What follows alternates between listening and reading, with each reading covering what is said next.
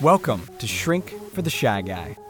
This is the show for you if you are sick and tired of being held back by fear, self-doubt, social anxiety, shyness, anything that's stopping you from you being you. I'm going to share the most powerful tools and resources that I've been discovering over the last fifteen years on my journey to eradicate social anxiety and instill confidence, first in myself and then in every single person that I meet on my journey. You're going to learn these tools and how to apply them in your life now, so that you can become the most free, powerful, bold, authentic version of you.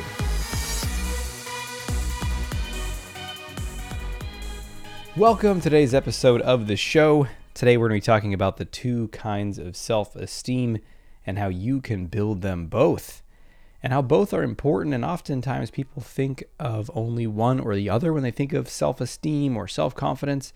But actually, there's there's two very different kinds, and they're both very important. So I'm so excited that you're here today, because at the end of this episode, you're not only going to learn a lot about you and how you relate to you, but you're going to have a superpower, which is the ability to influence how you feel about yourself. Now, I know that's not the kind of superpower that most people think about. There's not a whole lot of superhero movies about that. I'm self-esteem man.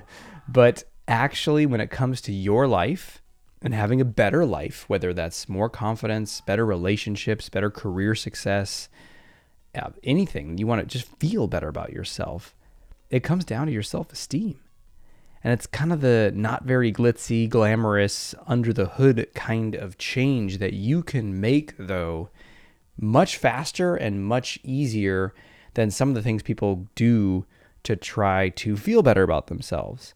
You know, if I get this certain job position, then I'll finally feel good about myself. And it's like, man, maybe that job position is like five years off earliest. Or if I just get into a relationship, that I can feel good about myself. Well, what if what if you're not? What if you're single? What if you just broke up with somebody? Or they just, worse, they just broke up with you. So now what? You just have to feel terrible about yourself for the next two, three, five, ten years? No, no, let's change this. And let's, the most important thing to start with right now is that you get to choose this. You get to change this. We often imagine that our sense of self-valuation, which is your self-esteem, how you feel about yourself, is somehow externally determined. Like there's a, a yardstick or a measuring stick outside of you that determines your self-esteem. And it feels that way, especially when you have low self-esteem. It's like, no, the world thinks that tall people or thin people or rich people are good, and I'm not tall, thin, or rich, or funny, or whatever enough. I'm too quiet, I'm too nerdy, I'm too something, and the world sees me as less than, and I am less than. And you can live in that reality. And I've honestly seen people defend that reality for, well, your entire life. And sure, if you want to make a case for that and prove it and have a big list of reasons why you suck, you can, and you'll be right.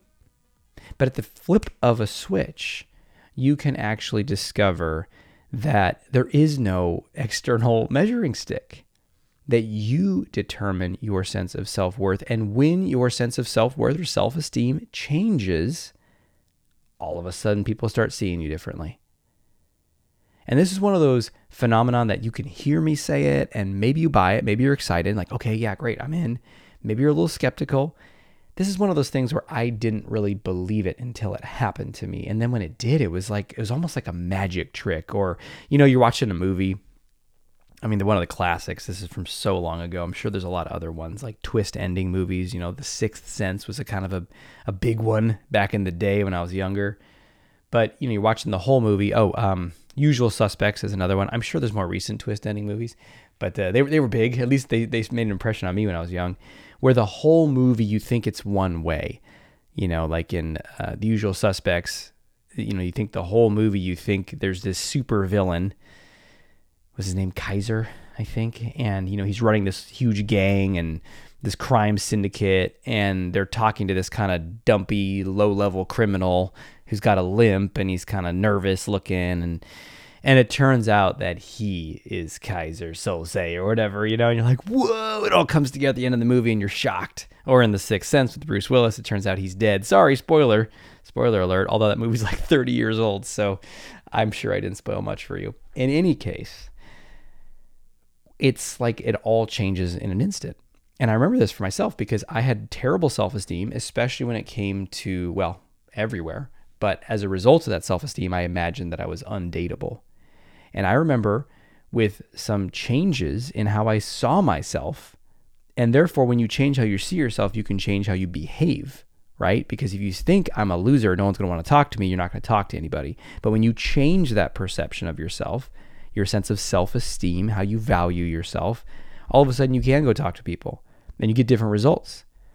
And it was shocking to me when I started to change this, and women that I thought were attractive and, you know, way out of my league, and why would this woman ever be talking to me, is how I used to feel.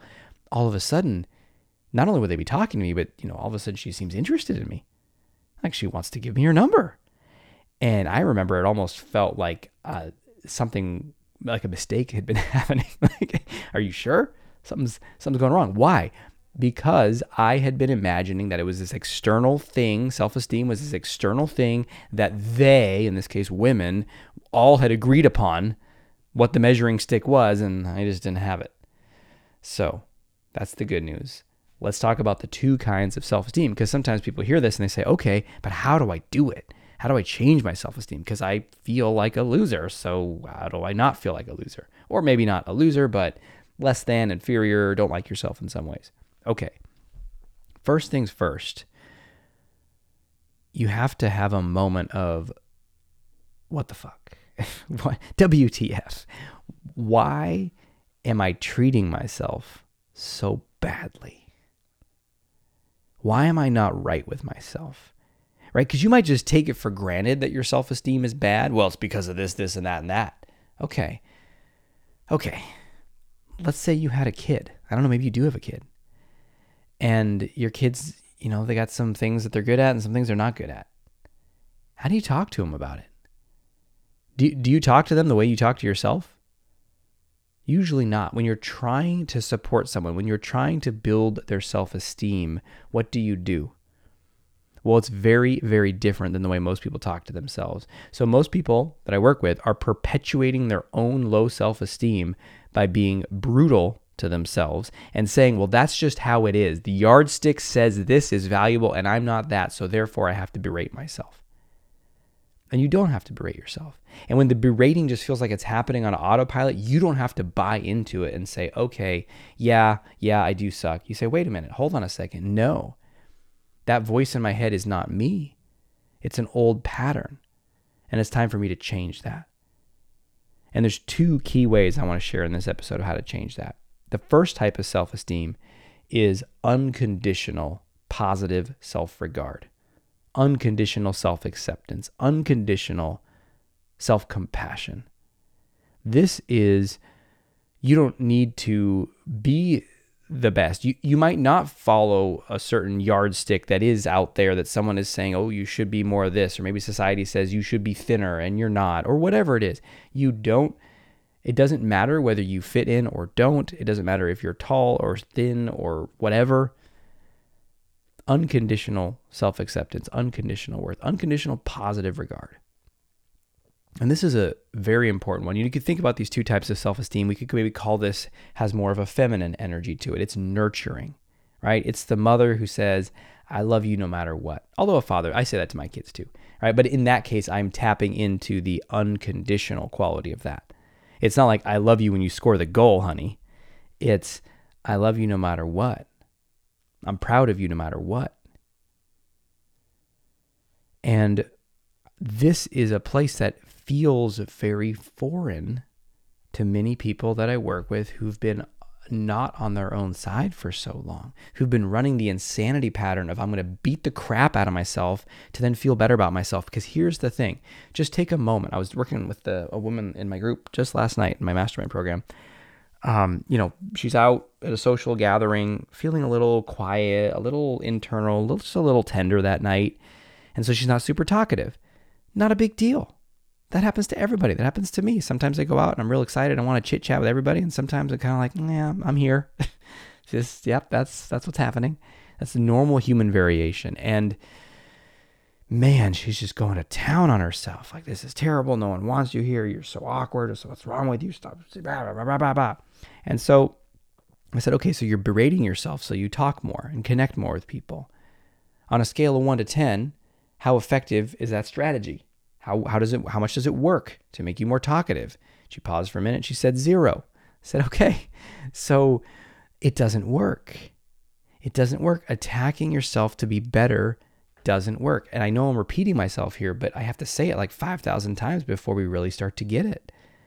Because when we see something isn't working, it's like saying, hey, I want to, whatever you want to do, change your oil, fix a, a doorknob, Uh, you know, set something up on your computer, and you go to set something up on your computer and it's not on. Or you go to replace a doorknob and you bring, um, I don't know, a freaking hammer and a circular saw and no other tools. And it's like, this doesn't matter how long you spend there. It's not going to work.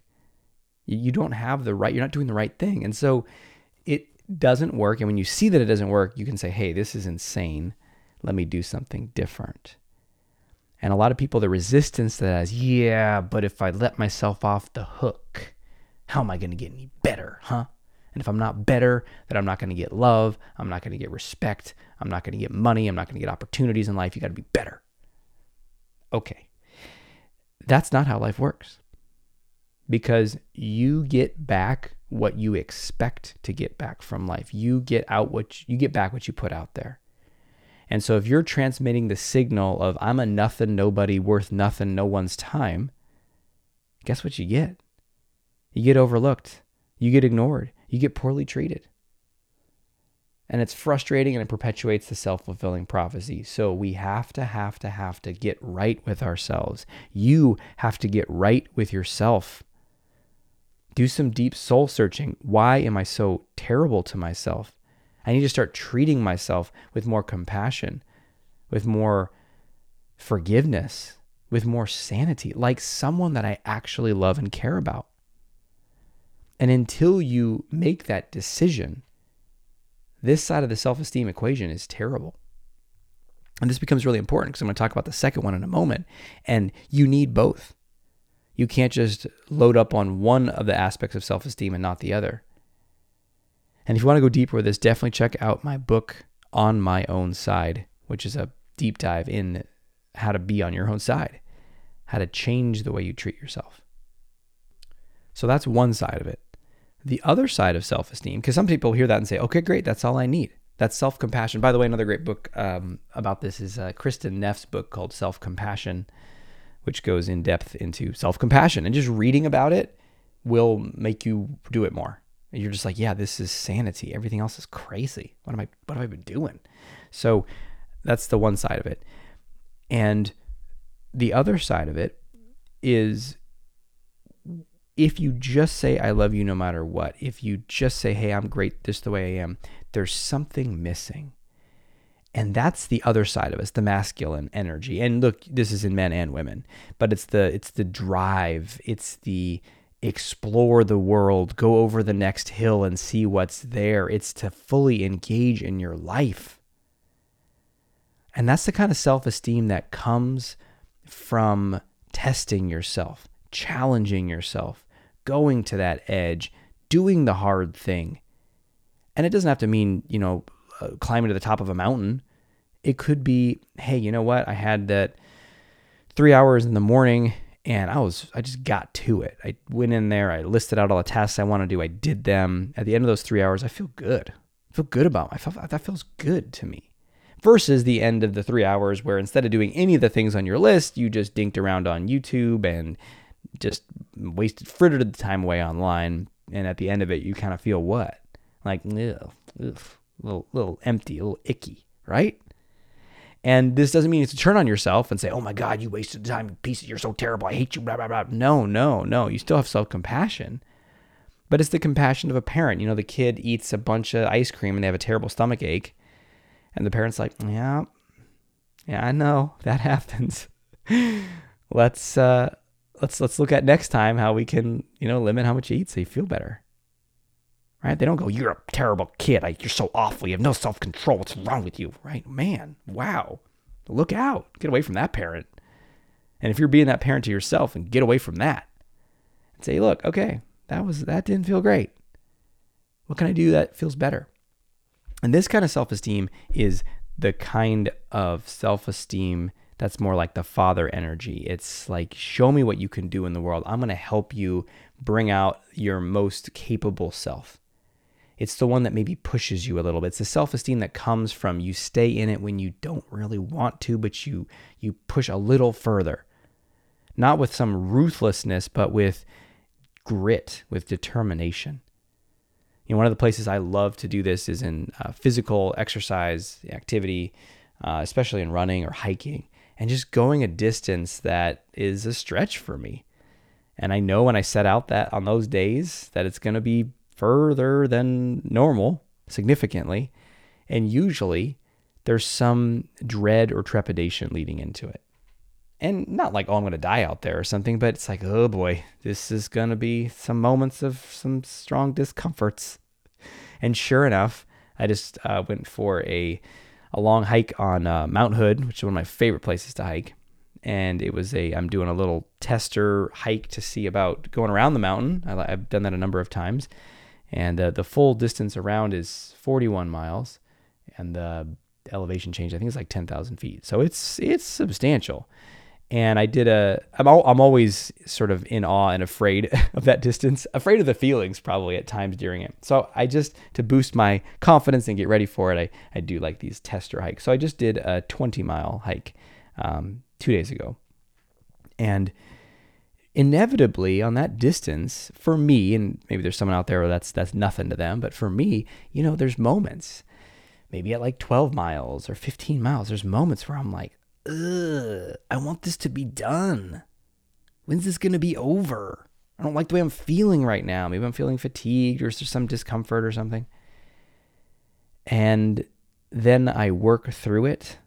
You know, I I get to come back to the moment, or I work with whatever I'm feeling. And all of a sudden, you know, I get to the other side of that. But by the end of that twenty miles, man, I feel good. There's something like that's earned. It's a sense of pride that's earned. And it's not like, wow, this is, everyone's going to be so impressed by this. It's not that kind of pride. I mean, most people aren't going to really care. But to me, it, it it feels, I feel that sense of healthy significance that can come from like, look, I can do what I put my mind to, and I can do more. And for me, it has a special meaning because of, you know, spending twenty years in chronic pain and not being able to do anything really of any significance with my body. So to be able to go on these mega hikes, it's it's symbolic for me. It's like, look at this, man, you can do so much more than you ever thought. I'm so proud of you. But I'm not saying that to myself. I just feel it. You could say it to yourself too, but I don't need to. It just comes through.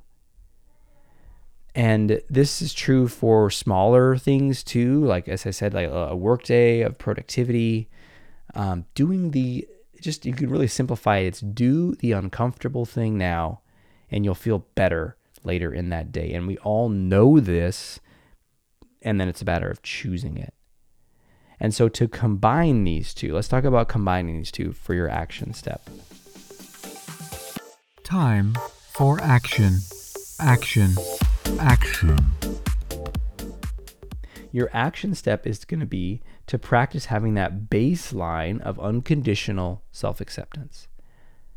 I love you when you're quiet. I love you when you're talkative. And a great way to capture that is this powerful word that I love so much, which is sometimes. Sometimes I'm talkative. Sometimes I'm quiet. I was just talking to my client the other day, and he said that he was at this work meeting, and, you know, he's in leadership. He's recently in leadership and really has expanded his identity and his confidence to be able to, to do that more. But he'll have these experiences where, like, sometimes I'm leading a meeting and I'm feeling good and I'm together and I'm focused. And he's like, just the other day I had a meeting where I was like, it was the end of the day. I was scattered. I was anxious for no reason that I could pinpoint. And initially he said I would feel bad about it. But then within an hour or two, I just let it go. And he said, I thought about the thing you told me, which is sometimes I'm really focused and on it, and sometimes I'm a bit scattered. And there's just this relief in his body when he says it. You could even just feel that relief in yourself. You take a full breath in, let it out with a sigh. Sometimes I'm anxious. Some, sometimes I'm confident. Sometimes I'm talkative. Sometimes I'm quiet. So that's that unconditional confidence. Sometimes unconditional self-esteem. Then your other part of your action step is going to be to once a day do the uncomfortable thing on purpose. It could be a really small one minute thing, like a cold shower. It could be a longer thing that's, you know, in, in the pursuit of anything that's meaningful to you, for your work, for your family, for your health, for your relationships. But you on purpose do the uncomfortable thing and just do it. On, like look for one day, one opportunity a day to do the uncomfortable thing. You'll find it. I mean, the uncomfortable thing might be to, I don't know, clean up the kitchen after you make a snack when you really would rather just go do something else. You're like, ah, fine, I'll do it, right? Those little things like that, that might sound trivial, but trust me, they build your self-esteem. Here's a really simple one that's, again, seems like how could that do anything? But, you know, people in the military or former military understand it. It's like, make your bed.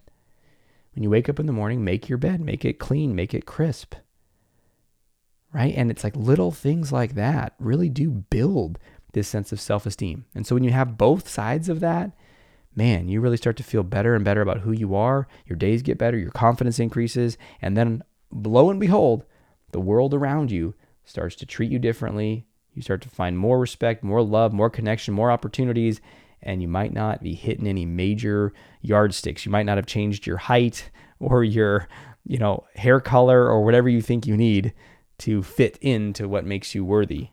You realize it's an inside job all along. Awesome. Thanks for being with me today.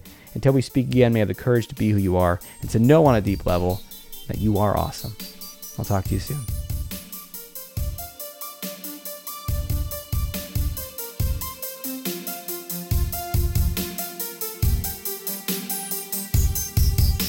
Thanks for listening to Shrink for the Shy Guy with Doctor Aziz. If you know anyone who can benefit from what you've just heard, please let them know and send them a link to Shrink For The Shy Guy dot com. For free blogs, ebooks, and training videos related to overcoming shyness and increasing confidence, go to Social Confidence Center dot com.